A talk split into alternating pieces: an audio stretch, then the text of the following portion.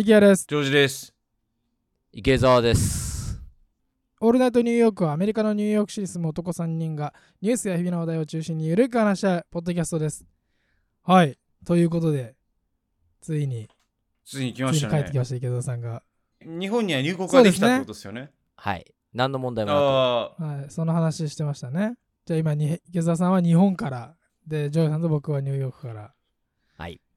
リモートで今週もやっていきたいと思います。はい、はい。まあ、リスナーの人たちも池澤さん仕事で行ってるっていうのは多分ね、まあ、知ってる人もいるかもしれないですけど、なんかどれくらいですか？もう 1,2 週間1週間ぐらい経ちました？日本着いてから。そうだね、1週間ぐらいちょうど経ったかなっていうところで、明日から、10日間かな、はい、関西遠征に出ます。おー、はい、いいっすね。なんかすごいベタな質問なんですけど、どれぐらいぶりですか日本帰ったの？2年半ぶりぐらいかな。 3,4 年ぐらい。そんなもんですか？そんなもんなんですね。そんなもんだね。一番最初に日本着いてなんか、あ、やっぱり日本帰ってきたなっていう風に思うようななんか瞬間はありましたか？何かトイレ綺麗だなみたいなのとか。まあ、うん、トイレ綺麗だなあるけど、いつも思うのが同じ匂いがするんだよ。まあ東京だけど匂い。ほうほうほう。うん、東京の匂いっていうのがあって、そう、同じ匂いがするんだよ。多分何言ってるか、多分東京の人はよくわかんないと思うけど、同じ匂いがするの毎年。ああ、この匂いっていう。そう、ニューヨークもあって、そうそうそう、それかな、独特の匂いがあって。はいはいはい。どんな匂いなんですかちなみに？難しいな、なんていうか居心地のいい匂いだけど、でもまあね、生活の 99% はニューヨークなわけだから、ちょっと新鮮っていう方になっちゃうのかな、自分の生まれたとこではあるけれども、うん、はいはいはい。なるほど。はい。今週はですね、池澤さんの方から、紹介していただきたいと思います。はい。カリフォルニア州後編としてですね、まあ一回ちょっとお休みをいただきましたけれども、はい、前編に続いて後編ということで、まあ、一体ね、どのような経緯を経てカリフォルニア州が現在のね、我々が知っている形になったかっていうことについてね、順を追って、今日はね、見ていこうと思っております。なるほど。はい、はい、もしかしたらね、リスナーの人、前回のカリフォルニア編もう覚えてない人は一回また戻ってもらって。そうだね、これね、前編で話した基礎知識があった方が格段に理解が進むと思うので、まあ、まだ聞いていないよとかね、はい、ちょっと忘れちゃったよっていう方はぜひね、第81回を聞いてからね、戻ってきていただけたらと思います、うん、はい、はい、はい、じゃあお二人準備はよろしいですか？はい、はい、早速いきましょう。お願いしますはい、ではいきなりですが、2万年前からねスタートしていこうと思います。すごい前から2万年前から、はい、スタートして、いや、たどり着きますか現代にはい、わかりました、はい、以前ね、アラスカ州の回で触れたけれども、現在ロシア領であるシベリアとアメリカ領であるアラスカの間にある海、ベーリング海峡っていうのは大昔1万8000年前、1万5000年前はつながっていて、はいはいはい、ベーリング地峡って呼ばれていて、そこを通ってアジアからアメリカ大陸陸伝いにトコトコとね、人がね渡ってくることができたっていう話をしたのを覚えていると思うんだけれどもアラスカ編ですね。アラスカ編です。はい。そしてその渡ってきた方々が北米南米大陸の原住民である、今ではネイティブアメリカン、インディアンとね言われている方々だったわけですよね、うん、ベーリング海峡の最短距離のところっていうのは、まあ、90キロもあったので、それにね、何よりアメリカ大陸の広さを考えたら、まあ、かなりの距離をね彼らは歩いてきたんだろうなっていうふうに思うんだよね。いやー、もうそうですね。そうだよね。で、当時のベーリング地峡の動植物の生態については歴史学者も、まあ、ちょっと確実には分かっていないみたいなんだけれども、どうやらねその付近で獲物のねこう肉を手に入れることはできたようなので、もしかしたら当時の人はまあ、単に食料であるマンモスとかバイソンとかがフラフラねこの地峡の方に移動してるのを見て、おい肉待てーっつって追っかけていったら、まあ、自分たちも知らずうちに地峡を渡ってアメリカに到達していたのかもとね。まあ実はそんな感じで人類はアメリカ大陸に入っていったのかもしれないかなと思います。で、こうして数万年前アジアから北米大陸にやってきた方々っていうのは、その後、俺こっち行こうかなとか、おいらこっちかなとか、次第にバラバラになってったそうなんですけど、その中でも特に温暖な気候であった太平洋側、すなわち現在のカリフォルニアの方に多くの人々が向かったと言われています。まあその気候だけ考えたらさ、今だってさボストンとかさニューヨークってめちゃ寒いじゃん、どちらか行け言われたらさ、ね、まあ年がら年中温暖なカリフォルニアの方がね断然いいよねっていう、まあその時にねこっちがあったかいなんて分かってなかったかもしれないけど、まあ自然とそちらに行きがちだなっていうのはなんとなく分かるよね。まあそのようにね、さまざまな理由でアメリカ大陸に散らばってった我らが先住民インディアンとね呼ぶ方々の中で、カリフォルニアとその他の地域に行った人たちには明確な違いが見られたみたいなんだよね。特にカリフォルニア周辺のインディアンの特徴として部族の種類が多い、またそれぞれの部族があまりお互い接触せず別々に暮らしていたので、独自の文化、伝統、生活様式が育ったっていうことが挙げられるんだけれども、それはどうしてだかわかる？ちょっと難しく聞こえるけど考えてみてよ。ヒントは温暖な気候なんだけど、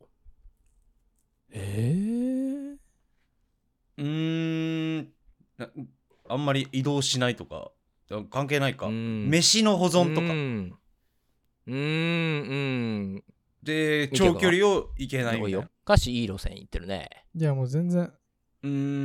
さっぱりですね。分かった、いいよ、はい、じゃあ、ジョージさんのアンサーからちょっと盗むと、まあでも食べ物が豊富なのであれば、まあ、みんなで団結して生活する必要も多分なさそうだから、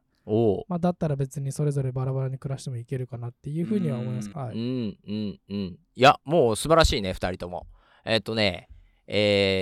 で大体正解なんだけれども、まあ、カリフォルニアには多様な自然ね、山とか谷とか海とか砂漠あるみたいな話をね前編でしたと思うんだけども、かつね温暖な気候も相まって多くの動植物が生息していたので食料に困ることがなかったんだよね。なのでカリフォルニア州っていうのは今でも米国一の農業州っていう話をね前もしたけれども、ミキヤ君みたいな文化系の部族っていうのは定住してね農耕生活を営むこともできたし、カシのような体育会系な部族っていうのは狩りを主にするねこう遊牧民としても生きてくれてきたっていうことで、まあ、要するに手に入る食料が豊富だったから生きるための選択肢が多かったっていうこと、でそこでミキヤ君が言ったそのままよって部族同士くっついて狩りなどを協力して行い生き抜こうっていう努力をする必要がなかったんだって。なので小さな部族は小さなまま独自の環境の中で孤立して生活できたっていうことで、その結果カリフォルニア州全域で500以上の部族、135の独自の方言が生まれたっていうぐらい個性豊かな伝統文化が発達したんだって。まさに2人とも正解です。でなのでね、まあ、同じカリフォルニアといっても北部の部族と南部の部族とか西部とかもう全然文化的なね、こう類似性っていうのはほとんどなくって、で住まい一つとっても各部族は全然違っていて、半地下の土の家とか、ドーム型の住居とか円錐型の砂漠のロッジとか木の家とかほんとさまざまなものがあって、で移動も徒歩がメインの部族もあれば船移動がメインっていう部族もあったということで、まあ、移動という点では、まあ、さっきね狩猟に依存する遊牧民もいたっていう話をしたけれども、カリフォルニア州は気候が良くて動植物がたくさんいたので食料となる動物を探しに遠くへ行く必要がなかったんだよね。結果遊牧民の数は他の、地域よりはるかに少なく定住型が多かったということは分かっているみたいですね。でさらに面白いんだけど、移動がねそれだけないから部族間の交流も自然と少なくなったということで、まあ、好戦的な部族も少なくなって、まあ、戦争も少なかったようなんだよね。まあ一言で言えば平和だったっていうことだね。でさらに言うと、まあ、そのようにカリフォルニアの部族っていうのは各々非常に小さく結束が固かったので、他のアメリカの地域、もっと言うとヨーロッパとか日本もそうだけど厳密な政治体制っていうのも必要なかった、要するにみんな仲良しだし知り合いだし、別にあうんの呼吸でできるしいちいち法律とかいらねえんじゃないみたいな、まあそうなっても確かにおかしくなるねっていう。衣食住さえね満たされていたらね、もともと人間っていうのはねなんていうのかな、意外と満足する生き物なんだろうなっていうふうに思うのに、まあねその後我々はイデオロギーっていうのかな、まあそれ以上のね目標をね掲げお互い争うようになっちゃうわけだよ人類ってのは。で大きな犠牲を払ってまでウクライナに行かないといけない理由っていうのは何なんだろうなみたいなさ、まあそんな風に思うわけだよね。まあそれはさておきすごい話が急に現代に引き戻しましたね。現代戻ってきた。まあそんなね数千年数万年の間平和にね暮らしていた原住民のインディアンのね生活っていうのは16世紀以降、ヨーロッパから白人たちがやってきた途端一変します。でここからねちょっとヨーロッパ人からの視点に変えてねお話をしていこうと思います。16世紀前半アメリカ大陸に最初に目をつけて中米南米にあるアステカ帝国インカ帝国を滅ぼしたのは何人かな。スペイン人。そうスペイン人、その通り。アステカ帝国ねインカ帝国を滅ぼした後、スペイン人は北上して北米の探検を開始するんだよね。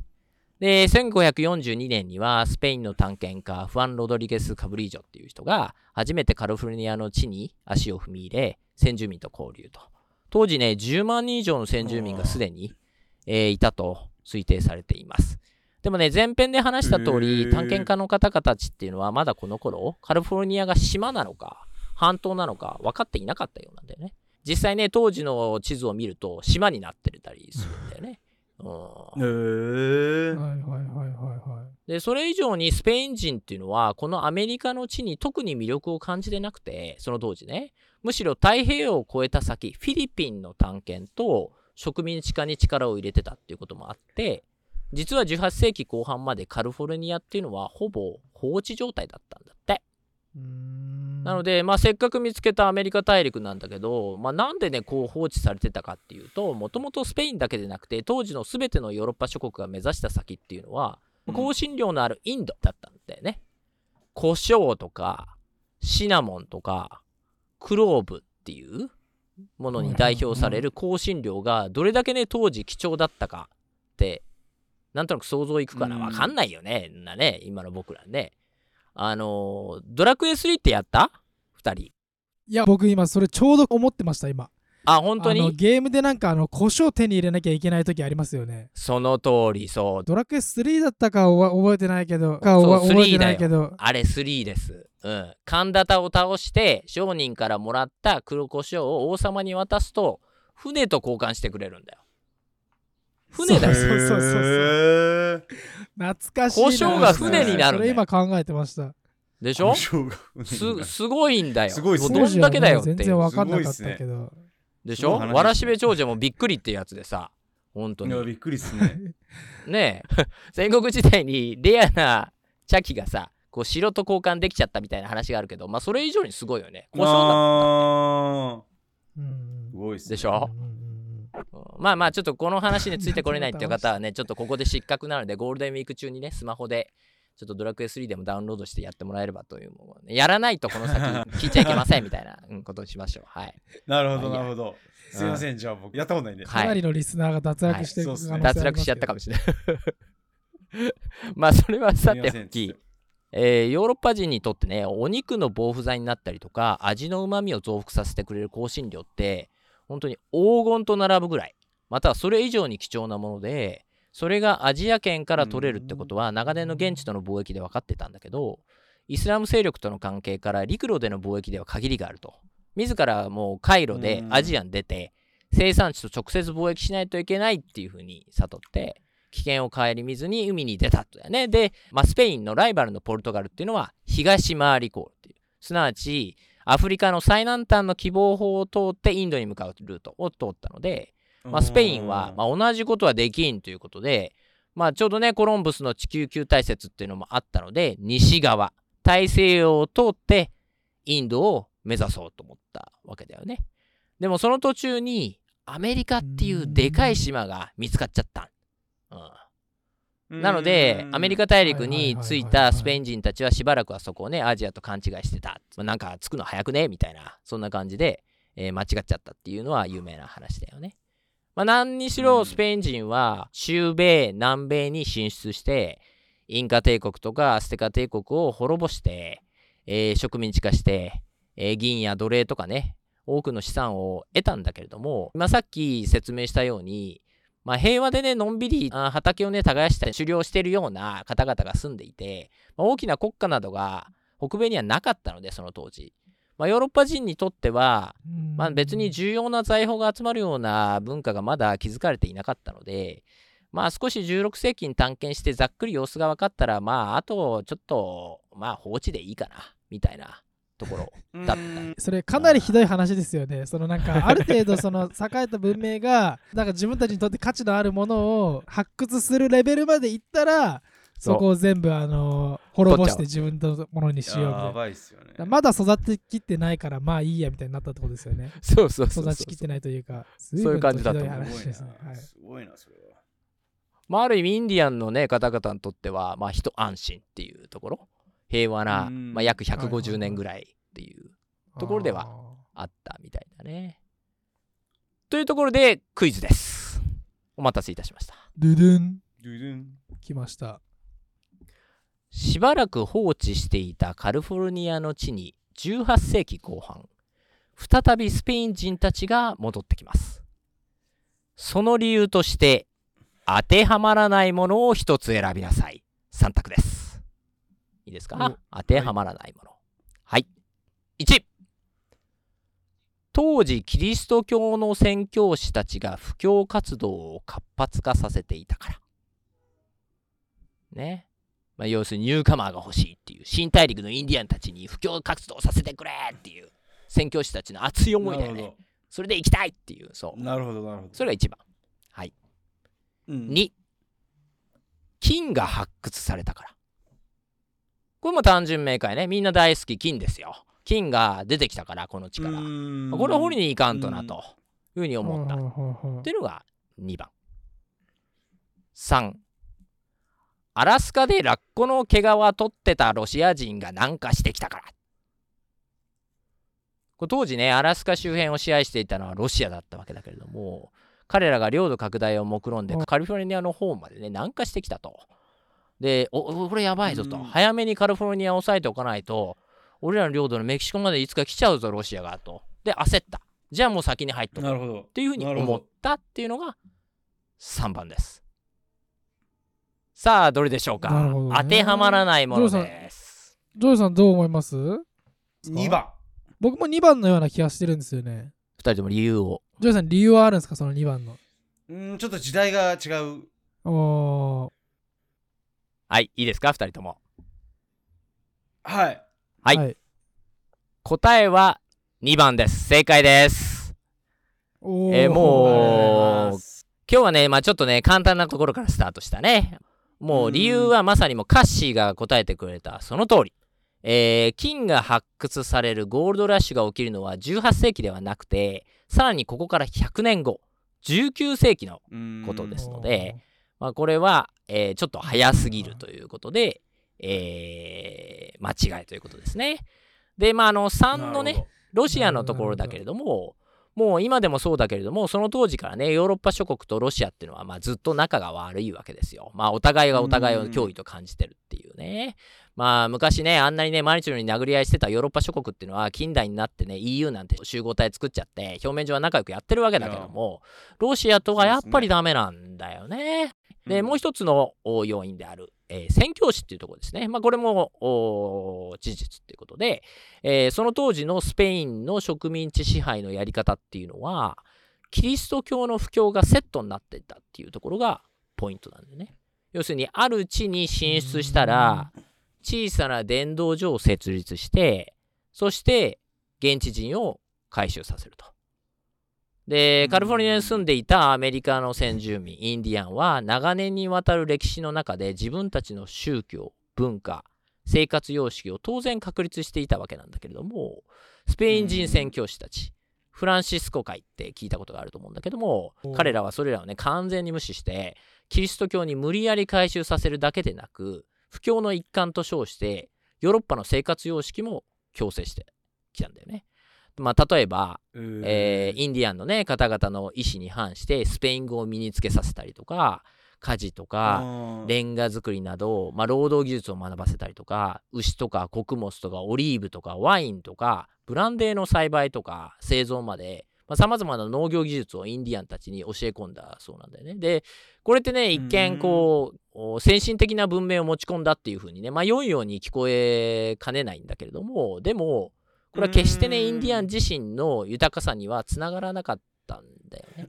まあ、彼らは来る日も来る日もひたすらスペイン人に働かされ、作られた富っていうのは全てスペイン人のものになってしまったと。要はスペイン人たちの手足となって働けるように無理やり回収させられ、そして宗教活動っていう名目のもと、ただ奉仕労働させられたっていうのがまあ現実だったようだね。じゃあカリフォルニアに最初に入ってきた言語って、その外国語ってスペイン語だったんですか？まあそうなのかもしれない。欧州から入ってきた言語っていうのはそうなのかもしれないね。まあ、しかもね、回収したインディアンがフランシスコ会のね権威に背いた場合っていうのは、まあ、彼ら当然ね鞭打たれるとか投獄される、まあ、逃げれば殺されてしまうし、でそしてね、それだけではない大きな脅威っていうのはやっぱりね、ヨーロッパ人が持ち込んだ病原菌だったね。これ毎回聞く話だと思うんだけど、彼らがね持ち込んだ菌に対してインディアンの方々っていうのは免疫がなかったんだよね。なのでもうヨーロッパ人が近くにいるだけでも次々と亡くなっていってしまう、そういうことがね起きてたようなんでね。で結果、まあ、30万人はいたと言われているインディアンの人口はスペイン人の占領後50年の間に10万人以下に減少してしまったっていうふうに言われています。原住民を奴隷化して利益を得ているヨーロッパからの入植者たちの人口っていうのはその一方ね、どんどん増え続け、まあこの頃だね、1781年だけれども、ロサンゼルス市っていうね、僕らが知ってるロスが設立され、まあ、当初はね人口数十人の小さな町だったんだけれども、その後成長し続け、まあ、100年後にはもうカリフォルニア州最大級のね町となったそうです。はい、なるほど。とね、まあスペイン人が好き勝手やっていたこの地に新たな変化が起こります。18世紀後半、世界中にあったヨーロッパ諸国の多くの植民地が独立を宣言、各地で戦争が始まります。アメリカがねイギリスから独立したのも、まあ、この頃だったんだけれども、まあ、エクアドルとかボリビアとかペルーとか、まあ、南米諸国も相次いでね独立運動を開始。そして、スペインのね統治下だったメキシコも同様に動き、無事独立を勝ち取ります、ということで、メキシコ独立を機にこのカリフォルニアの地もスペインからメキシコへの領土と変わります、でまあそれによって何がね現地で変わったかっていうところなんだけど、まあ、メキシコっていうのはスペインより少しね民主的だったんだよね。まあそれ以前はカリフォルニアの土地っていうのはスペイン王室のものだから、スペインから来たフランシスコ会の宣教師が管理していたんだけど、まあメキシコの領土となった後はその宣教師たちは追い出されて、まあ、カトリックにね改宗する意思のあるものという条件付きではあったんだけれども、まあ、外国人であっても土地所有ができるということになったんでね。だから、まあ、あれメキシコさんスペインさんより少し優しいなっていうか、まあ、俺ら一般人でも土地が持てるのっていう、まあ、そういう感じではあったみたいなので、まあ、もちろんねカトリックに改宗しなきゃいけないとかメキシコ国籍を取得しなければいけないっていう、まあ、一定の規則はあったんだけど、でまあ比較的誰でもねこの地にやってくれば土地を得ることができたっていうことで、まあ、徐々に入植者が増えていったんだよね。まあ、カッシー例えばクリスチャンだっけ？僕は違いますね。空飛ぶスパゲッティ教室ね。僕はモンスター教室。そうだよね。そうだったよね。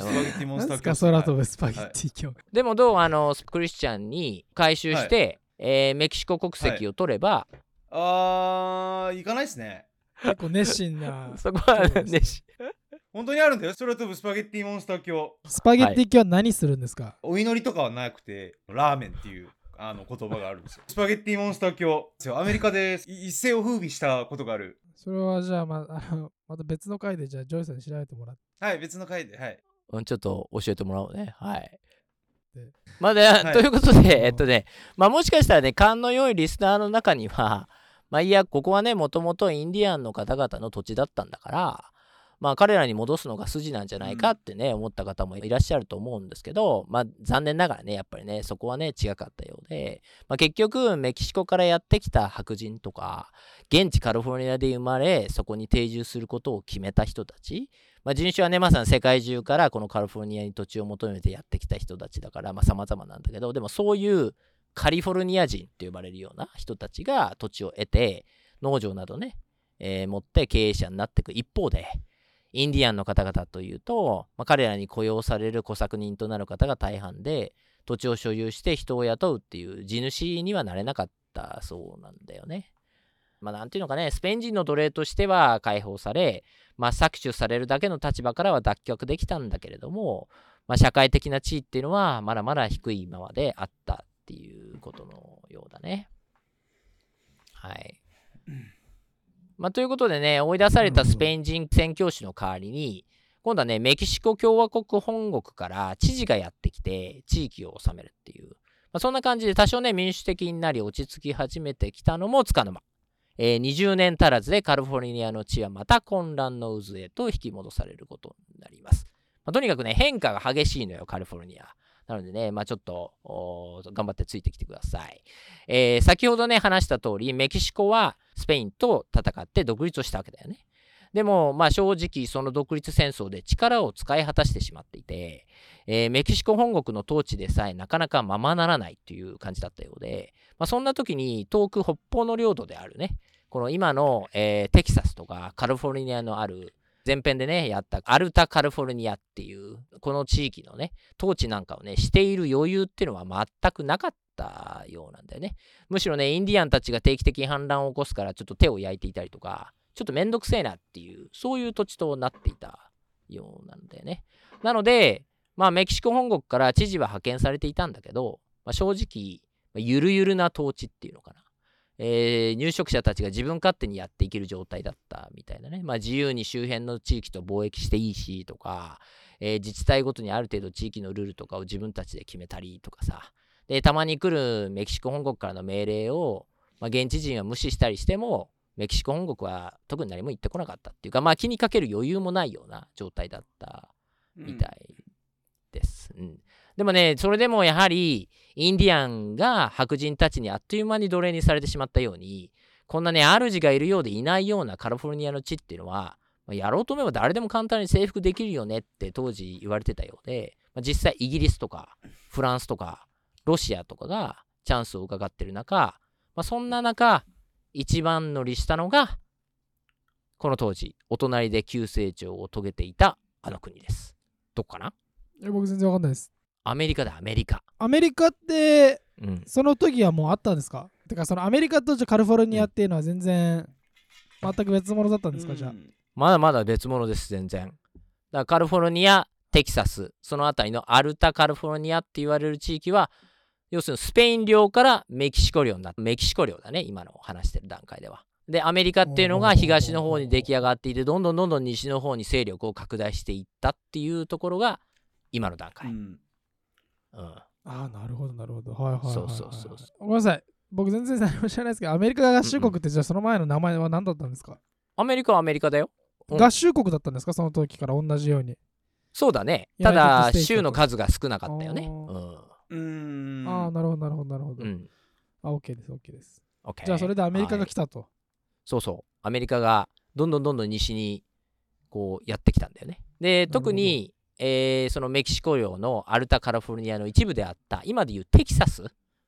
州のあたりに、まあ、この当時ねアメリカ人たちが、まあ、カトリックに改宗しないといけないとかのメキシコのねルールがあったと思うんだけど、そういうのを無視してどんどんどんどん違法に入植し始めてきて、ついにはテキサス共和国っていうものを作っちゃった。どんどんどんどん違法なアメリカ人たちが入ってきて、うん、俺ら作るぜって言って、テキサス共和国っていうのを作っちゃって、挙句の果てにはまあ、自分たちの出身地であるアメリカ合衆国と合併しようとねしたので、まあ、メキシコもさすがにこれはたまらんということで、ここでメキシコとアメリカがぶつかることになる。それがメキシカン・アメリカン・ウォーって言われていて、これは日本語で米北戦争っていうんだけど、米はアメリカで僕はメキシコをね意味するよね。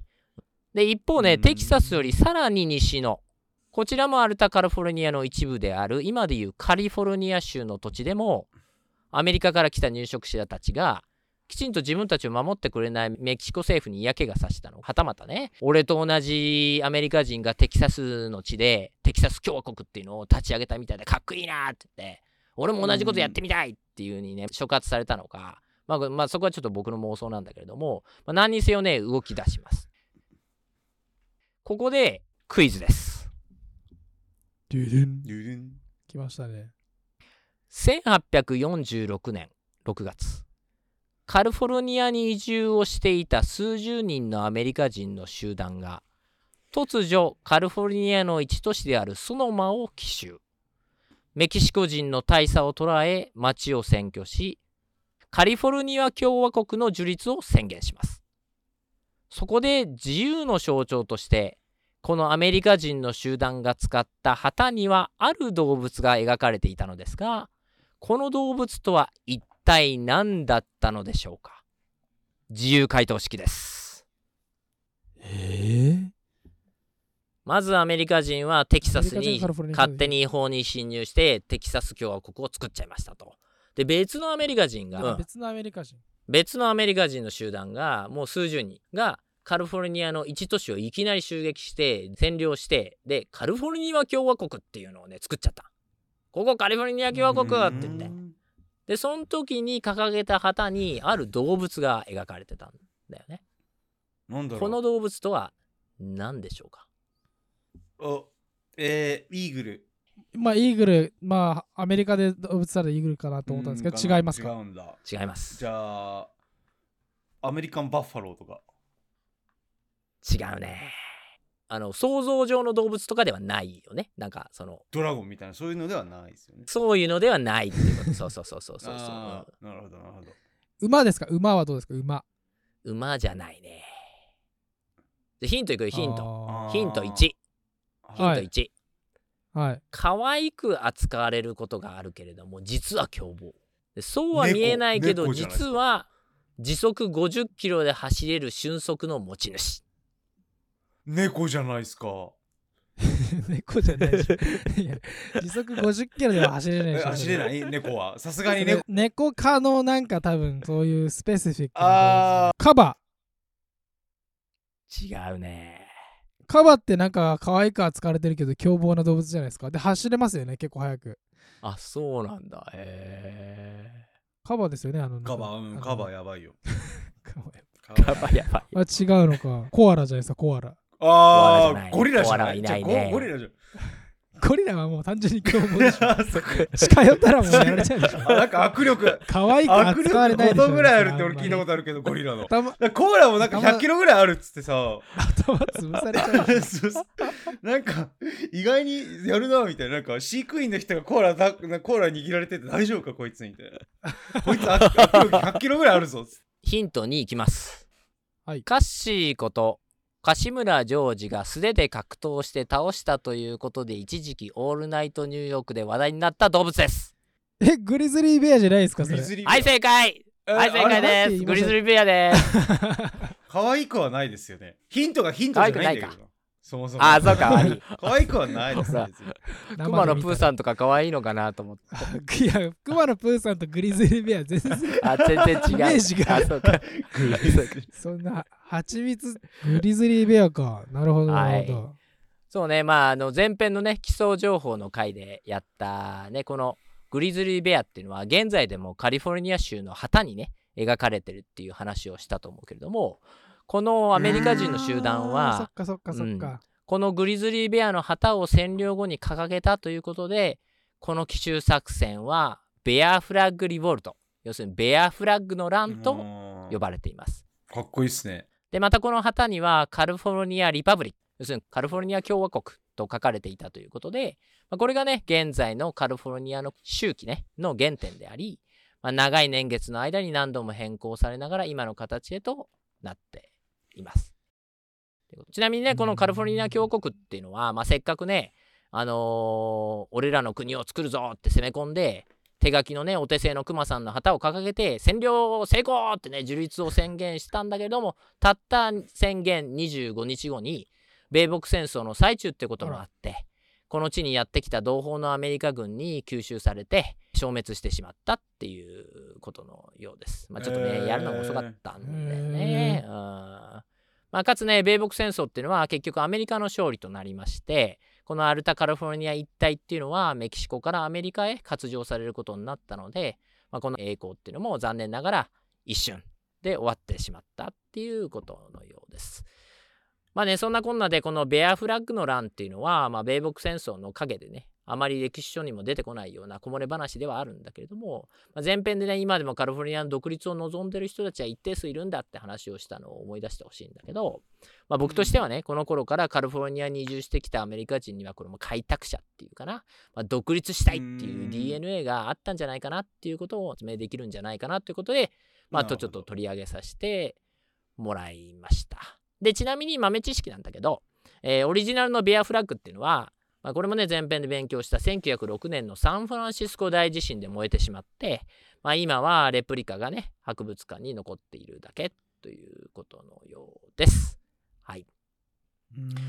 なるほど。ということでね、米北戦争終結、アルタカリフォルニア一帯をメキシコから戦利品として、ちょっとね、追加のお金を支払うことでね、譲り受けたアメリカなんだけれども、このカリフォルニア州、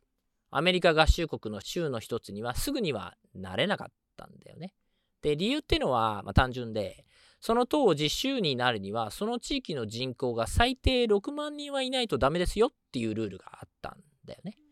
で、米北戦争終了時のカリフォルニアの人口っていうのは7000人程度だったので、いくらアメリカの領土になっても、正式な州になるには長い年月がかかるっていうふうに当時は予想されていました。先ほどもね話したけれども、正直メキシコも、このアルタカリフォルニアって面積でっかくて気候もいいけど、砂漠とかね山とか多すぎる割に別に資源とかないし、扱いづらいなと思ってたぐらいなので、そこまでねすぐに入植者が増えるような魅力的な感じでもなかったみたいなんだよね。と誰もが思っていたそんな時に大事件がこのカリフォルニアの地に起き、人口が前代未聞のスピードで急増し、それからわずか2年でカリフォルニアは州へと昇格するんだけれども、それがね、カリフォルニア州の歴史で最も有名なあれです。金ですか？その通り、ゴールドラッシュ。あー、すごいミキオ君、なんで知ってんの？すげえな。そんなね別にね資源とかないしとか思われてたこのカリフォルニアの地なんだけれども、突然ね金が見つかって、そこからね一攫千金を狙ってわんさか人がやってきたと、それがでゴールドラッシュと、でその後のカリフォルニアの運命を大きく変える出来事となりましたと。でね、その始まりっていうのは本当に偶然だったそうです。スイス生まれの実業家ヨハン・サッターさんという人がいて、この方がヨーロッパから遠くねアメリカカリフォルニアに来て製材ビジネスを始めようと思ったんだけども、彼自身はビジネスマンなので、まず材木関係に詳しいアメリカ人を現地で雇ったんだよね。その人がニュージャージー州出身の大工さん、ジェームズ・マーシャルさんっていう方でした。でそのマーシャルさん、製材所をね建設してる最中にある日ね、その近くの川へふらりと立ち寄ったところ、あれなんか光ってないかって思ったんだって。でそれが金だったんだよね。でマーシャルさんとサッターさんすぐにねビジネスパートナーになって、可能な限りね秘密裏に金のね採掘を進めていったんだけど、製材所で働いてた仲間のせいなのか何なのかわからないけども、なぜかその事実は外部に漏れちゃって、でやがて全米各地から噂を聞きつけてきた、金のね採掘希望者っていうのがわんさかね集まってきちゃったんだって。でね、半年もするとそこの川沿いの丘はテントとか木造の小屋で埋め尽くされちゃって、そこに4000人以上の金庫を掘り当てようとする男たちが住むようになったっていうことで、そしてねこのサッターさんマーシャルさんの金発見のニュースっていうのは瞬く間にね世界中に広がって、中には中国とか南米からも金を掘りに来た猛者もいたってことです。でその結果、世界中からねこう病原菌がまたこの地に集まってしまって、そのせいで命を落とすね採掘者もいたそうなんだけれども、何より一番苦しんだのはやっぱりここでもインディアン先住民の方々、もう彼らね免疫がない、だからね海外から来た病原菌にすぐやられちゃって、でまた次々と命をね落としてしまったそうです。でね、先ほどね、海外からのね金を掘りに猛者が次々とやってきたって言ったけども、とはいえまだまだ鉄道さえなく、アメリカ東海岸から西海岸に行くまで長いと半年ぐらいねかかっていた時代ね、この西海岸のきらびやかなニュースっていうのは、アメリカ東海岸の方々の中には本当かと、まあ、なんか噂で聞いたけど信じられんなっていう人も、まあ、当然たくさんいたそうです。そこで1848年、当時の米国のトップポーク大統領によって、まあ、金が出たのは本当でござるって言ってね、公式発表が行われたっていうことを契機に、毎日のように人々がこの地に押し寄せるようになり、1853年までの5年間の間に合計25万人の人々が、カリフォルニアに移住してきたっていうふうに言われてます。来た人みんな結構掘り当てられたんですか？それとも本当に最初の方に来た数万人とか数千人の人たちだけだったのか？とってもいい質問です。それね、後で説明します。それ出てきますので、はい、とってもいい質問です。はい、まあ、特にね、1849年にゴールドラッシュに参加した人たちっていうのが多かったので、この採掘者の集団をフォーティナイナーズって呼ぶの聞いたことあるかな？その名前は1849の49から来てるフォーティナイナーズっていうんだけど、聞いたことない？いや、聞いたことないですね。聞いたことないですね。まあ、なんていうか、そのなんだよ、松坂世代みたいなさ、なんていうの、49年集まりみたいなさ、なんかそんな感じ。うん、で、49ers っていう風に呼ばれていたってことですね。で、ここでクイズです。以下の3名の中から、この1849年に金を求めカリフォルニアの地にやってきた 49ers の一員であった日本人を1名選びなさい。はい。この 49ers に日本人がいたんですね。なるほど。はい、1、ウォーリー・ヨナミネ。ウォーリー・ヨナミネ。全然わかんない。全然。はいはいはいはい。2、ジョン万次郎。ジョン万次郎。いい ?1、ウォーリー・ヨナミネ。2、ジョン万次郎。それ言いただけじゃない大丈夫ですか？なんかそれすげえ繰り返してるけど。はいはいはい。3、愛安田。愛安田。いやこれははい、この3名です。はい、3名のうちジョージさんどうですか？ 49ers の一員だった日本人を1名選びなさい。はい、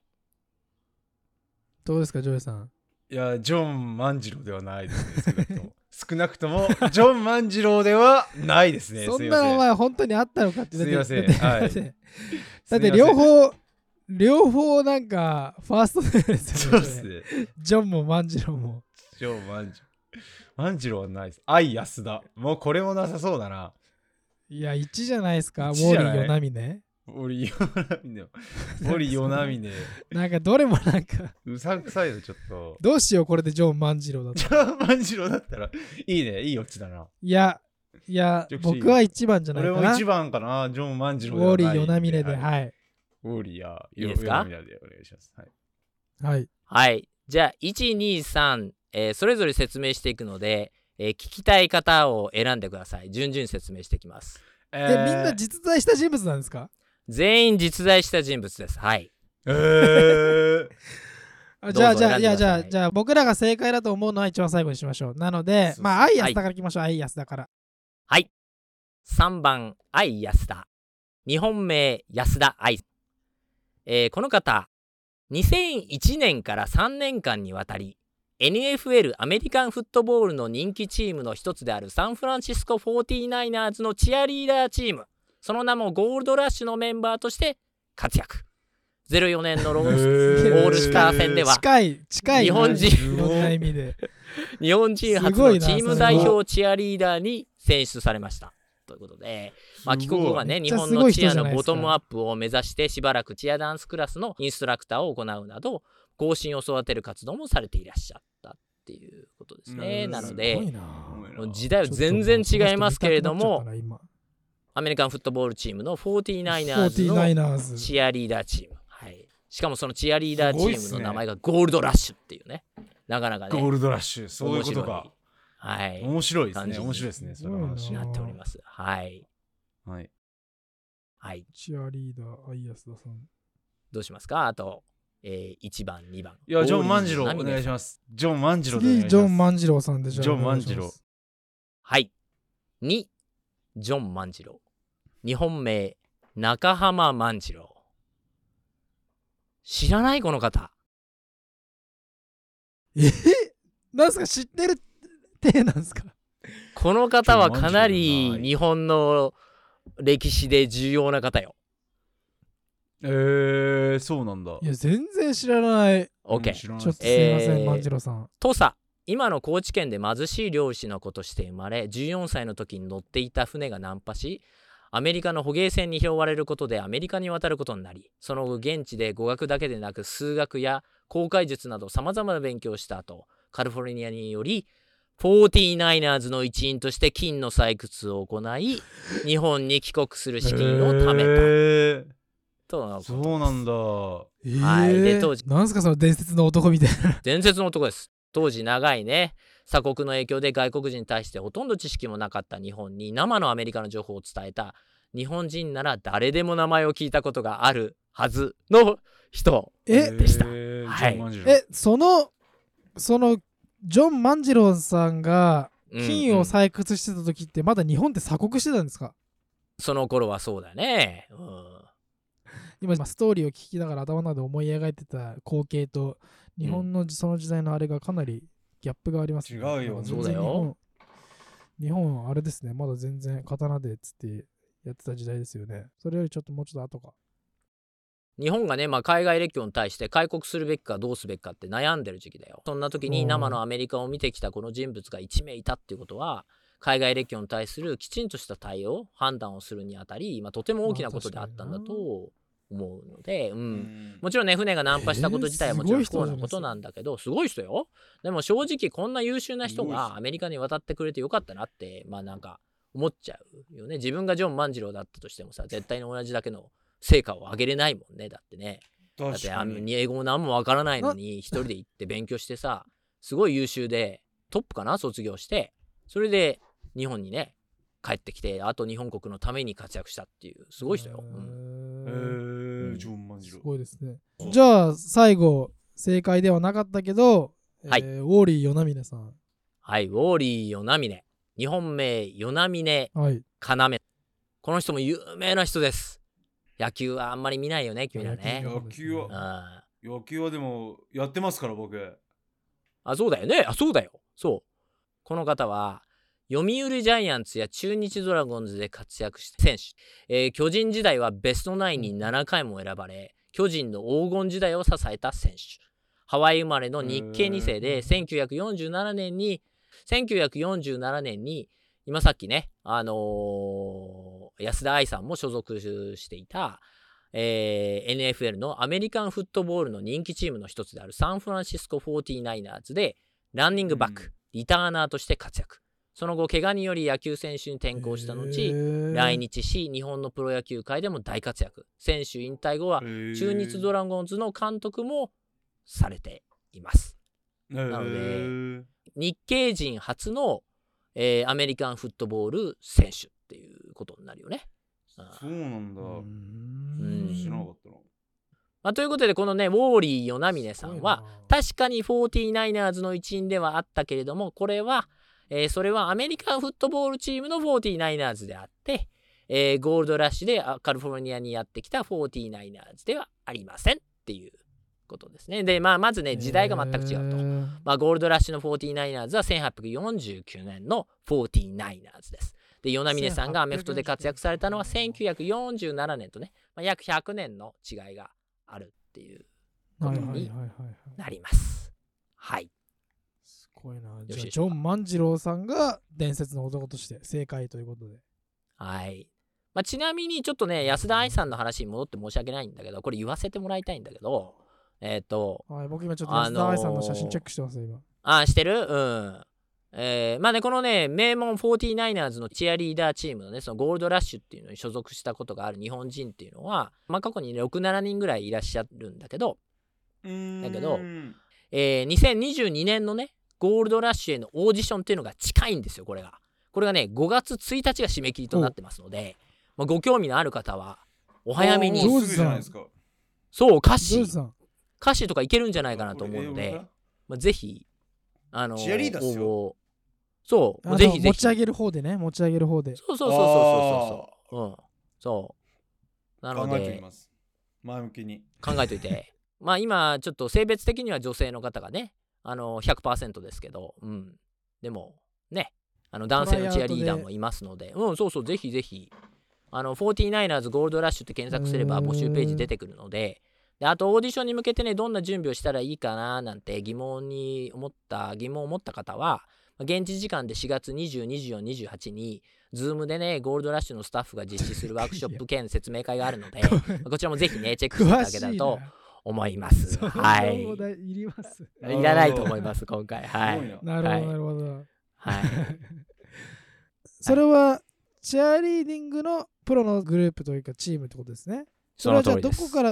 どこの国の人でもそれできるんですか？まあ、そういうことになりますね。まあ、昨年のチームは、まあ、コロナっていうのもあったのか、メンバー全員顔出てますけれどもホームページに、まあ、ほとんどアメリカ出身の方でした、はい、けれどもそのように外国の方にも門戸を開く、これが、アメリカですから、はい、今は性別も超えてますからきっとカッシーでも合格できるかもしれませんのでぜひいけますね、今体絞ってるしね頑張ってもらえばと思います。そうですね、頑張ります。はい。じゃあ気になるリスナーの方はぜひ、ホームページをチェックしていただきたいということで。ぜひよろしくお願いいたします。はい。ということでね、まあ、話をカリフォルニアの金の採掘のゴールドラッシュに戻すんですけど、ね、他人の収入がつい気になるお年頃のね、はいはいはい、お二人ね、まあ、実際ゴールドラッシュってどのくらい儲かったのってちょっと気になってね、今さっきねミキヤ君もね質問してたでしょ。儲かったんですか、はい、それって僕が質問したね。そうですね。でしょ。気になるでしょ。でね、まあ、アラスカの州の回でもラストフロンティアとしてね学んだようにゴールドラッシュっていうのはこのカリフォルニア州だけでなく米国の他の州とか、まあ、オーストラリアとかね他国においても発生したもので、まあ、このカリフォルニア州のものはもちろんね格段に規模が大きくてここで発掘された金が世界中に回って各国のさまざまな物価に影響を与えたっていうことからも分かるように、まあ、相当なね埋蔵量だったみたいです。ですが現実のところねあまりに多くの人がこの地に集まってしまったため競争率がめちゃめちゃ高くなってこのカリフォルニア州での金採掘によって億万長者になれたのはごく一部の幸運な人たちだけだったっていうのが現実のようです。むしろね儲かったのはその 49ers たちに対してビジネスを展開した人たち。前編でカッシーが言ってたジーンズのリーバイスなんてその典型で49ers 用にジーンズとか小物を売って大儲けと、他にも周辺で飲食業を始めたりとか採掘に必要な道具を売ったりとか売春宿などを経営して儲けた人ってのも多かったようで、まあほらゴールデンウィークになると値上げする観光地とかあるでしょ。あんな感じで結構値をつけても儲かったっていうみたいだよね。なるほどなのでさっさとね金庫をね掘るのを諦めたりとか見切りをつけた人がそのようなビジネスや店を開いたりとか農業を始めたりして、まあ、このね何もなかったカリフォルニアの地域経済を一気にね発展させていったんだよね。でゴールドラッシュっていうと、まあ、金の採掘で大儲けした多くの人たちがそのままなんかカリフォルニアで、居座ってね富裕層として暮らしているみたいな。で今いるお金持ちはその子孫なんじゃないかなんて思ってる方もいるかもしれないけれども実はこの時期の 49ers 向けの周辺ビジネスの発展が、まあ、今に至るまでのカリフォルニアの経済の地盤を作ったっていうそういう面の方が大きかったようなんだよね。でやっぱりね問題もね多く発生したようです。なんとなくねその当時の現場の様子って想像してみてもらいたいんだけどもう金にさ目がくらんだ荒くれ者たちがたくさんいてさあっちの河川敷に金ありそうじゃねえ行ってみようかとか言ってさ昨日のあいつはここにもいるとクッソ先越されたとムカつくとか言ってさなんかそんなことをやってそうじゃん、てかやってたよね絶対。まあそうですね。でそうですね、なんか事件とかにもなりそうですよね。そうその通りだからそうなるとさミキヤ君どういうことが起きると思う？ちょっと想像してみてよ。なんかそういう人たちがいたらさいやもう争いあって金を採掘するピッケルでお互いを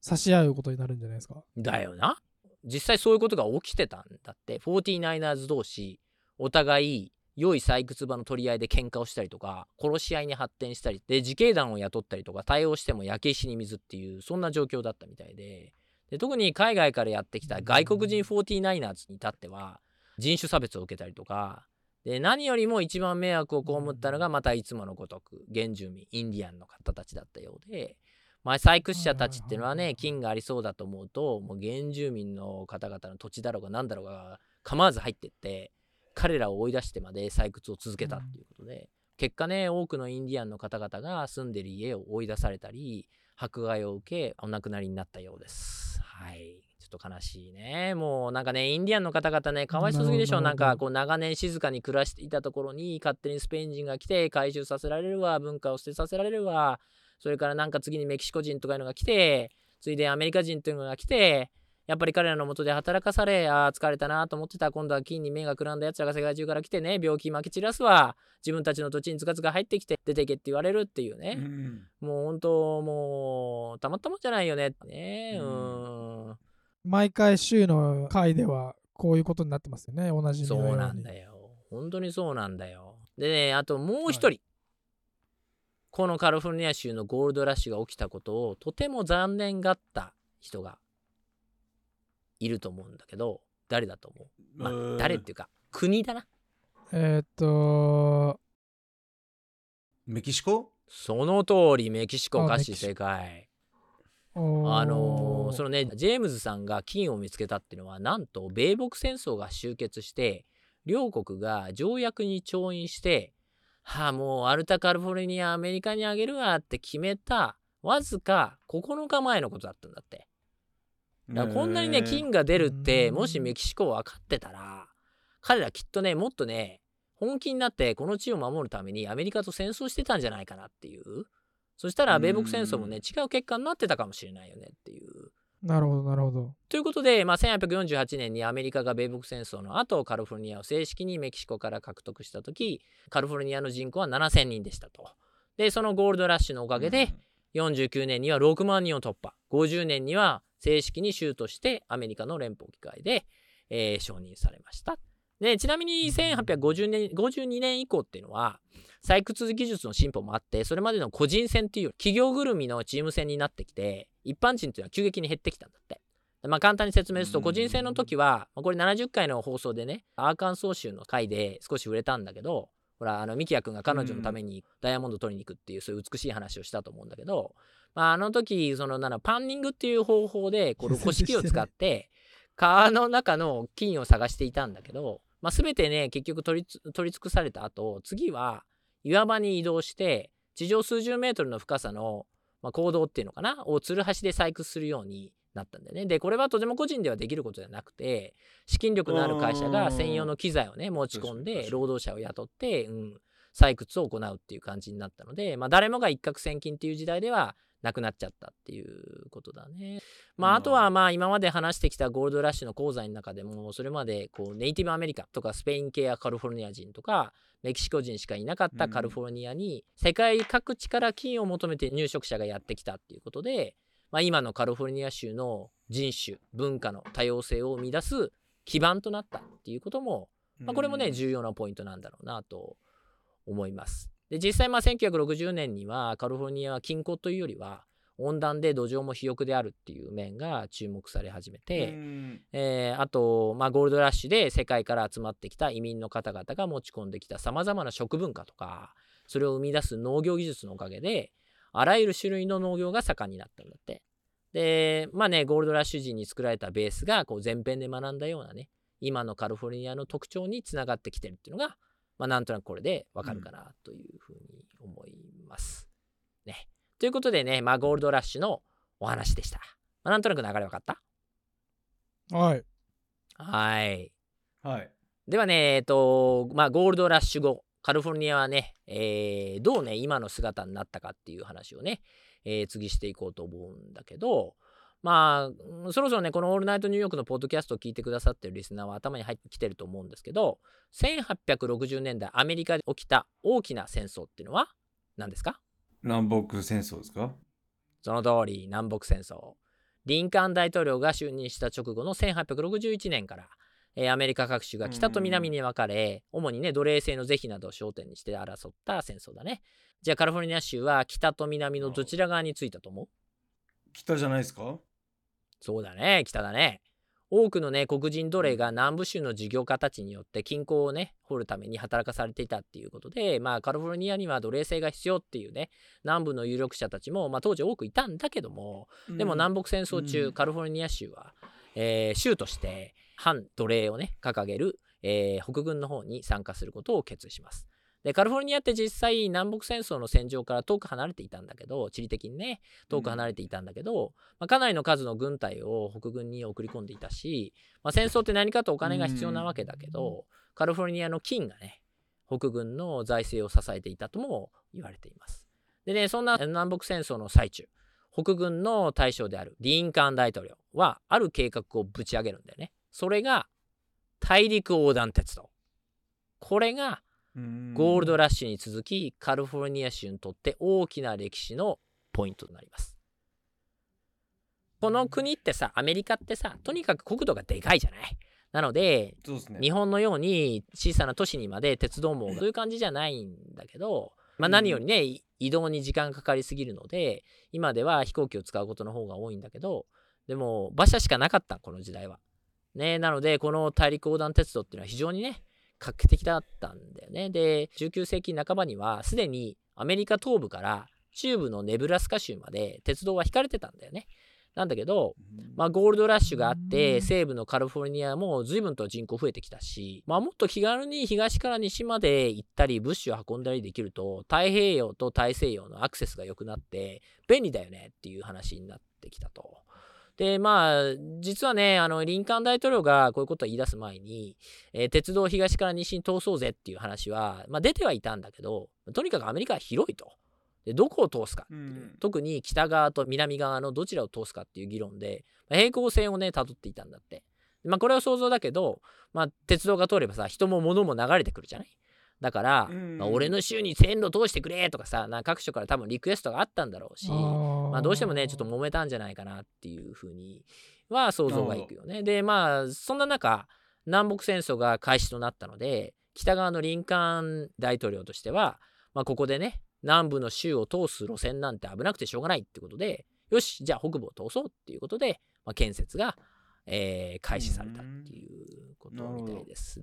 でもねそこからが大変だった。カリフォルニア州とアメリカ東部の間には何百マイルものさ過酷なこう砂漠とか険しい山岳地帯とか、さまざまな難所を横切っていかなければいけないとね。でしかも当時はブルドーザーとかないからほぼ人力なんだよね。でも明らかに大変そうでしょ。そう途方もない感じですよね。途方もない感じでしょ。でこういう時に白人ってダメなんよ。あいつら疲れることしないでしょ。まあまあそれはさそれは置いといて、まあ、そんな時にね登場したのが中国人労働者だったんだよ。ここで来ますか。ここで来ます。で当時中国人に対する偏見っていうのはかなりアメリカ国内であって、正直好まれてはいなかったようなんだよね。ちなみに質問なんですけど、このポイントではもう中国人の人たちはアメリカ国内ではもう普通にいろんなところで生活してたんですか？そうだね、まだまだ今のような人数ではなかったけれども、中国人の方々っていうのはどんどん移民で入ってきて、それこそゴールドラッシュの時も来てたから、全然日本人より先にアメリカに来てたね。なるほどなるほど。まあねそうやって正直ねあまりアメリカ国内でも、まあ、好まれてはいなかったんだけど、でもなかなか働きたい人がいなくてね困っていた鉄道会社がね当時カリフォルニアに住んでいた中国人労働者の何人かをね試しに雇ってみたんだって。そしたらもうこの方々が働くすごいんだって。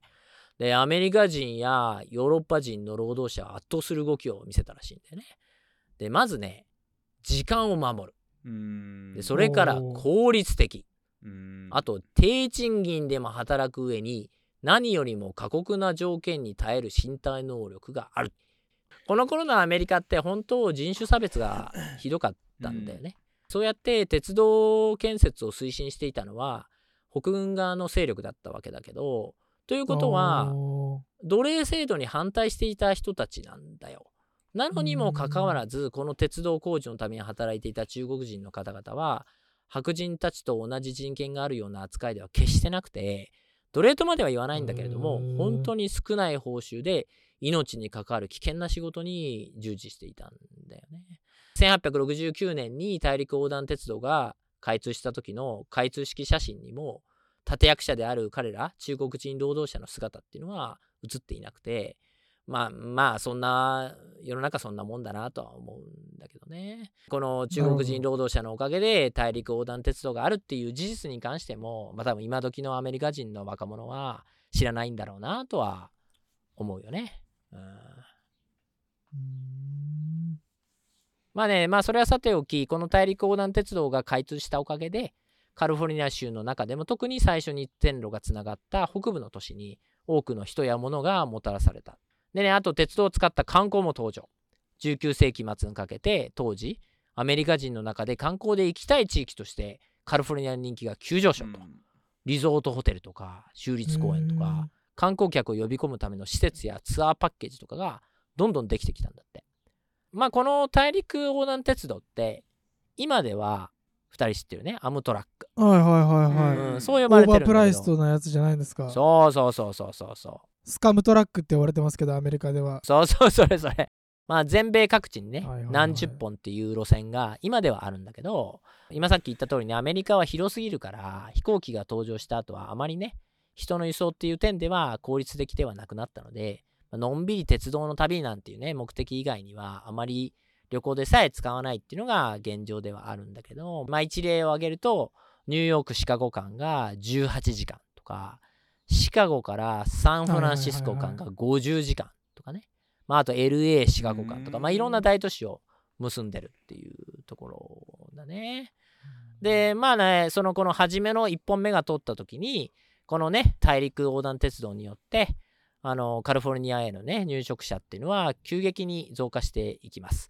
やはりね、その陰にはこの鉄道による移民の増加によりね苦しんだ人たちがいます。わかるかな？もうこれわかるよね。これはまたインディアン先住民の通りです。はい。もういつも苦しむのはインディアンの方々ですね。今回このカリフォルニア州の会を作るので、読んだ歴史書の中には、この鉄道の拡張はおそらく先住民にとってこれまでで最悪の出来事の一つだろうっていうね書かれているものもあって、それぐらいアメリカ人が列車で退去してやってきて、どんどんと土地開発を行って。インディアンの、ね、方々の住む土地っていうのはどんどん狭くなっていってしまったっていうことのようだね。で17世紀に白人がアメリカに入植し始めたことから、全米各地で始まったインディアンと白人の無数の戦争っていうのはインディアンウォーっていうでインディアン戦争って呼ばれていて、19世紀後半までこれ続くんだよね。以前66回目の放送で勉強したアリゾナ州の回で取り上げたの覚えてるか分かんないんだけど、アパッチ族のさ不屈の戦士ジェロニモっていう登場したの覚えてるかな。あれもねなんとなくしか覚えてない彼もね、あれもインディアン戦争のうちの一つなんだけど、ここカリフォルニアでも同様にね、白人入植者たちに土地を奪われまいとするインディアンの抵抗がいくつも起きました。でその一つとして、有名なのを取り上げるんだけど、モードック戦争っていうのがあって、これはね聞いたことがある人もいるかもしれないんだけども、カリフォルニア州北東部で長年平和に暮らしていたモードック族の土地にね、ゴールドラッシュによりアメリカ人がどんどん入ってきたことから始まった戦争で、アパッチ族におけるジェロニモのようなね戦士が、モードック族にもいて、その人の名前がキャプテンジャックっていうんだけど、キャプテンジャックとその仲間たちが他の部族が抵抗を諦めね、アメリカ人が指定した保留地へしぶしぶね移住をしていく中、捕まり最後ね処刑されちゃうんだけど、このキャプテンジャックさんは徹底的な抵抗をね、するっていう姿勢をね貫き通したっていう、アメリカ人の理不尽な要求に屈せず、しかしきちんと妥協点を提示しながらも自分たちの要求を堂々と伝えた姿っていうのは、当時であっても白人の方から同情をね誘い、その後ねそのような白人から次々とインディアンに対する対応を改めるべきだっていう、そういう声が出てくるようになってきたそうです。でこういうインディアンとねアメリカ人の争いっていうのは全米各地で起きていたわけだけど、その当時まだ白人が中心だったアメリカ人と外国人移民との間でもまたね別に、このカリフォルニアっていう地では、揉め事が起きてきます。で、鉄道工事のところで少し触れたんだけど、19世紀を通じて中国人移民に対する偏見って悪化する一方だったんだよね。で、ちょうどね、時代は南北戦争が終わった頃、要するに全米で黒人奴隷が禁止されたっていうこともあって、奴隷に代わる労働力として中国人はうってつけだったんだよね。で、安い賃金でも構わず働くから、企業は中国人労働者を採用するようになるじゃない。でもそれによって、まあ一般的な賃金水準って下がっちゃうじゃない。世間のさ。で、よって、まあ白人っていうのは、中国人労働者によってね、自分たちの仕事が取られてるとか、あと自分たちの給料自体も下がってくっていうね、不満を持つようになっちゃったと。その結果、中国系移民への暴力が増加して、で、連邦レベルでも1882年には中国人排斥法っていうものが制定されてしまって、外交官以外の中国移民は米国への入国が禁止されて、その当時米国内にいる中国人っていうのも米国の市民権を取得することができなくなるっていう、まあ、実質的に中国人はアメリカから排除する方向に、このね国として動き出してしまったんだよね。まあ、当然中国人減ります。で、その中国人労働者の代わりに重宝され始めたのが日本人移民なんだよね。日本人移民は中国人同様に真面目に働き、ビジネスで成功する人たちっていうのも現れたんだけども、これも同じことが起きます。再び中国人と同様、日本人の排斥運動が起きて、1924年に制定されたイミグラントアクトっていうのがあって、これはまあ移民法、移民制限法とでも言うのかな、によって日本人も実質的にアメリカへの移民が禁止されることになります。なのでね、まあ、カリフォルニア州はゴールドラッシュのおかげで世界中から移民が集まってきたということもあって、全米の州の中でも最も早く白人と外国移民との問題が勃発した場所であって、まあ、その経験値っていうのが他の州よりねあるっていうこともあって、まあ、それが今のカリフォルニア州のリベラルな姿、リベラルな姿勢へとつながっていくことになりますということでね、結構長くなってきたんですけど、最後カリフォルニア州がね現在抱える問題についてもね少し触れて終わりにしたいと思います。まあね、景気が良い話がね多めであるカリフォルニア州なんだけれども、もちろん問題もたくさんあって、その中では干ばつとか山火事とかの自然災害のほかに、慢性的な財政赤字、失業率の高さから家賃とか生活費の高騰による人種間経済格差などが取り上げられることが多いです。サンフランシスコ地震や世界恐慌などが起きると、まあ、経済格差っていうのはますます広がって、まあ、ホームレスの人口比率が急増と。今でもね、ロサンゼルスとかサンフランシスコっていうのは大都市の中でもね、特にこのホームレスのね、方々の割合がちょっとね、多いと。で、大きな問題になっているよね。まあ、ちなみにね、世界恐慌の最中、1932年、カリフォルニアのオークランド市では失業者が地上に置かれたコンクリート製のパイプ、下水管だねに住み着いてしまって、でパイプシティって言われる一種の街のようなコミュニティをね、聞いたことある？形成してしまったっていう。200人を超えるホームレスの男性が下水管の中に仮住まいを作って住んでいたっていう、まあ、そういうことみたいなんです、はい、でここでカッシーに質問です。お、はい、家がなくて困っているという噂のミキヤ君にぜひこのパイプシティを紹介したいのですがいや、みんなが心配するからパイプシティに住む権利を得るには以下の条件を満たしていなくてはいけないとのことです、この条件のうちミキヤ君に当てはまっているものを教えてください。複数回答家です。いいですか、カッシー。僕に当てはまってるの、いいですか。はい。1、ホームレス。これホームレスであること。当然ね、ホームレスじゃ家がある人はダメですよと。パイプ住めませんよと。貸せませんよと。1、ホームレス。2、ジョブレス。職がないこと。ダメですよ、仕事ある人はと。あんたちゃんと家借りなさいと。稼いで。ね。3、ハングリー。空腹であること。もうお腹減ってる人じゃダメだと、うん、食べれないような人じゃないと来ちゃダメですよと。4、プリファラブリーシューレス、コートレス、ハットレス。要するにできれば靴がない人、コートがない人、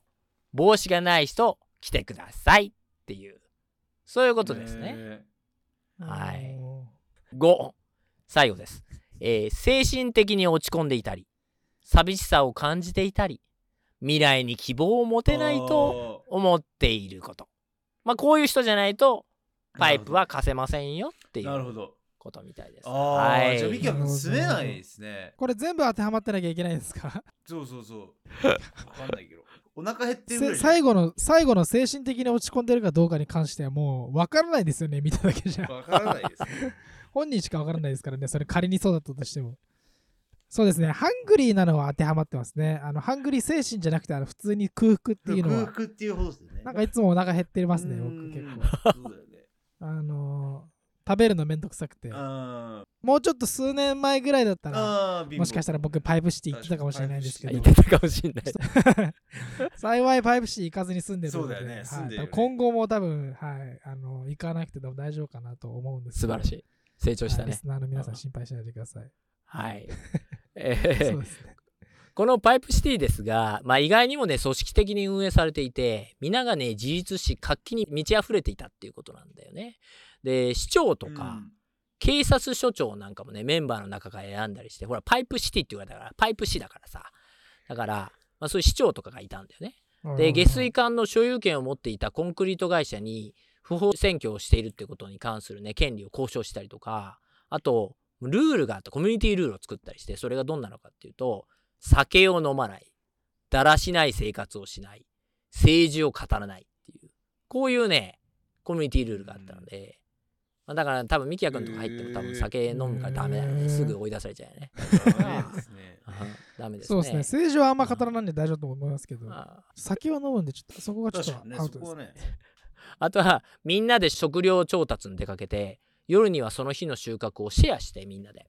で余った食料は共通の貯蔵庫に保管するっていう、そういうね徹底ぶりもあって、で物乞いはしない、政府の援助も受けないっていう、それもねルールだったみたいだね。だから結構ね、なんか和気あいあいと楽しそうだなっていうふうに思いましたね。まあね、ちなみにこのパイプシティ1932年から33年にかけての冬の終わりには、パイプを所有してた会社が買い手を見つけちゃって、結局住民の方々たちは、急いそのね片付けをしてじりじりになっていったっていうことのようです。はい。わあ、これ今写真見てますけどすごいですね。そうでしょ？面白いでしょ？すごいすごい。でしょ？面白いですね。ねえ。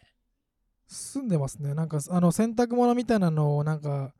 電線みたいなやつにかけて、そうね。吊るしてズボン干してますね。すごいね。本格的だな。すごいな。意外と住めるんだよ。はい、パイプで。はい。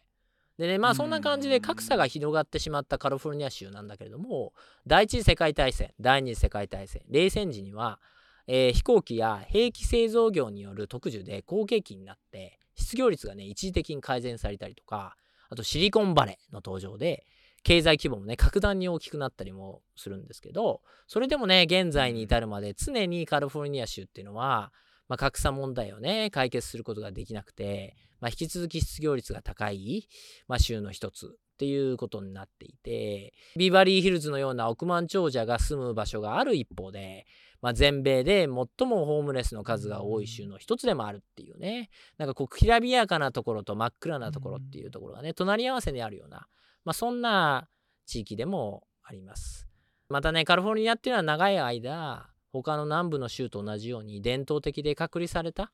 今日のね今日のね基準からすると右寄りの州ではあったんだけれども、1960年代から70年代にかけて、まあ、中等教育機関っていうのが広く、普及することで、大学をね中心として左派的な社会運動、例えば公民権運動であったりとか、女性とか LGBTQ とかマイノリティの権利運動だね、それからベトナム戦争への抗議とか、そういうものが頻繁に行われるようになって、まあ、20世紀末には左寄りの民主党のリベラル派が多数派を占める代表的な州へと変貌を遂げることになりました。というところで、まあね、いかがだったでしょうか。まあ、白人による入植、インディアン迫害、ゴールドラッシュ、ハリウッドといったね、アメリカンドリームの中心地、それから軍需産業だけではなくて金融とかシリコンバレーといった IT 産業を世界トップレベルで抱える経済力、それから温暖な気候と広大な土地による大規模農業、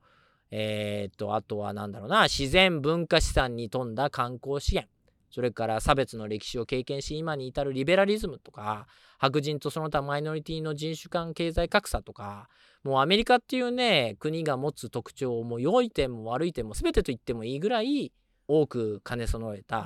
まさにこれぞアメリカっていうのがカリフォルニア州なんだよっていうところで、本日のね会を終えたいと思います。なるほどなるほど。どうでしたか、はい、ジョージさん。このもう大ボリュームで池澤さんからお届けしてもらいましたけど、なんか映画を一本分見たぐらいの感じじゃないでもなんかちょっとそんな感じですよね。なんかオーディオブック読んだみたいなオーディオブック聞いたみたいな感じのボリュームでしたけど、海に面してるところとか、その国境沿いのところとか、その人が入ってきた最初の頃のエリア、土地とかの方がやっぱ歴史が深かったり、いろんなものが、内陸部に比べていろんなものが多いのかなっていう風な感じで今聞いてましたけど、なかなかカリフォルニア、僕一回も行ったことないんでカリフォルニア行きたいなっていう風に思いました。これだけのボリュームになったんだけど、実は事前に用意していた2つの項目をねスキップすることにしました、でその1つ目はインディアンの話なんだよね。具体的にはインディアン戦争で敗北しアメリカ人に土地を奪われ、指定された保留地へ追いやられ不遇の時代を過ごしてきたインディアンたちが21世紀の今、どのように生きているかっていう話、カリフォルニア州はね全米で最もインディアンの部族の数が多い州なので、その話をするにはね格好の機会だったんだけど、ちょっとねかなりのボリュームになるってことが分かって、いつかね一つの回で取り上げようかなと思ってるくらいです。白人による民族浄化によって人口がね、激減するだけじゃなくて、脈々とね受け継がれてきた各部族の固有の文化っていうのもね捨てることになってしまったっていう彼らが、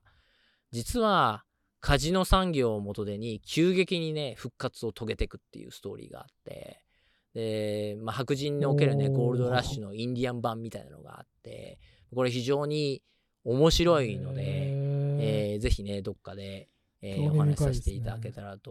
思ってますんで、あとはねもう一つが我ら日本人とカリフォルニア州のつながりについて、これもねお話ししようと思ったんですけど、米国の全ての、州の中で最も日本と歴史的に強いねつながりがあるのがこのカリフォルニア州なんだよね。でサンフランシスコとかロサンゼルスにはジャパンタウンっていうのがあって、今でもありますよね。で多くの日本人日系人が活躍してるっていうねそういう話もあるし、真珠湾攻撃をね契機に日米が戦った第二次世界大戦中に10万人を超えるね、当時ねアメリカに住んでいた日本人日系人が強制収容所に送られてしまったっていう、そういう出来事についてもやっぱ触れないとねいけないんだろうなと思ってるので、かなりね削ってざっくりとね話そうとしても結構なボリュームになることが分かったので、これもね今後いつか、一つの回を使ってお話ができたらと思ってますので、ちょっとね今回もしお楽しみにしていただいた方がいらっしゃったら、ごめんなさいということで、はいそういうことですね。いつか取り上げるので、それまでねオールナイトニューヨークをね聞き続けていただけたらと思います。はい、ということで、これは2回分に分けて、ちょっと省略せざるを得なかった部分もあるんですけど、2回分に分けて、今週はカリフォルニアを、やってきました。なかなかボリューム満点で、面白かったなと思います。はい、ということで、リスナーの方々も、ぜひね、僕と同じように、もしね、カリフォルニアに行ったことない人がいたら、ぜひね、足を運んでもらいたいと思います。はい。番組の感想やリクエストなどは、ぜひ、allnightnewyork@gmail.com の方でお願いします。ということで、この辺で終わりにしたいと思います。ありがとうございました。ありがとうございました。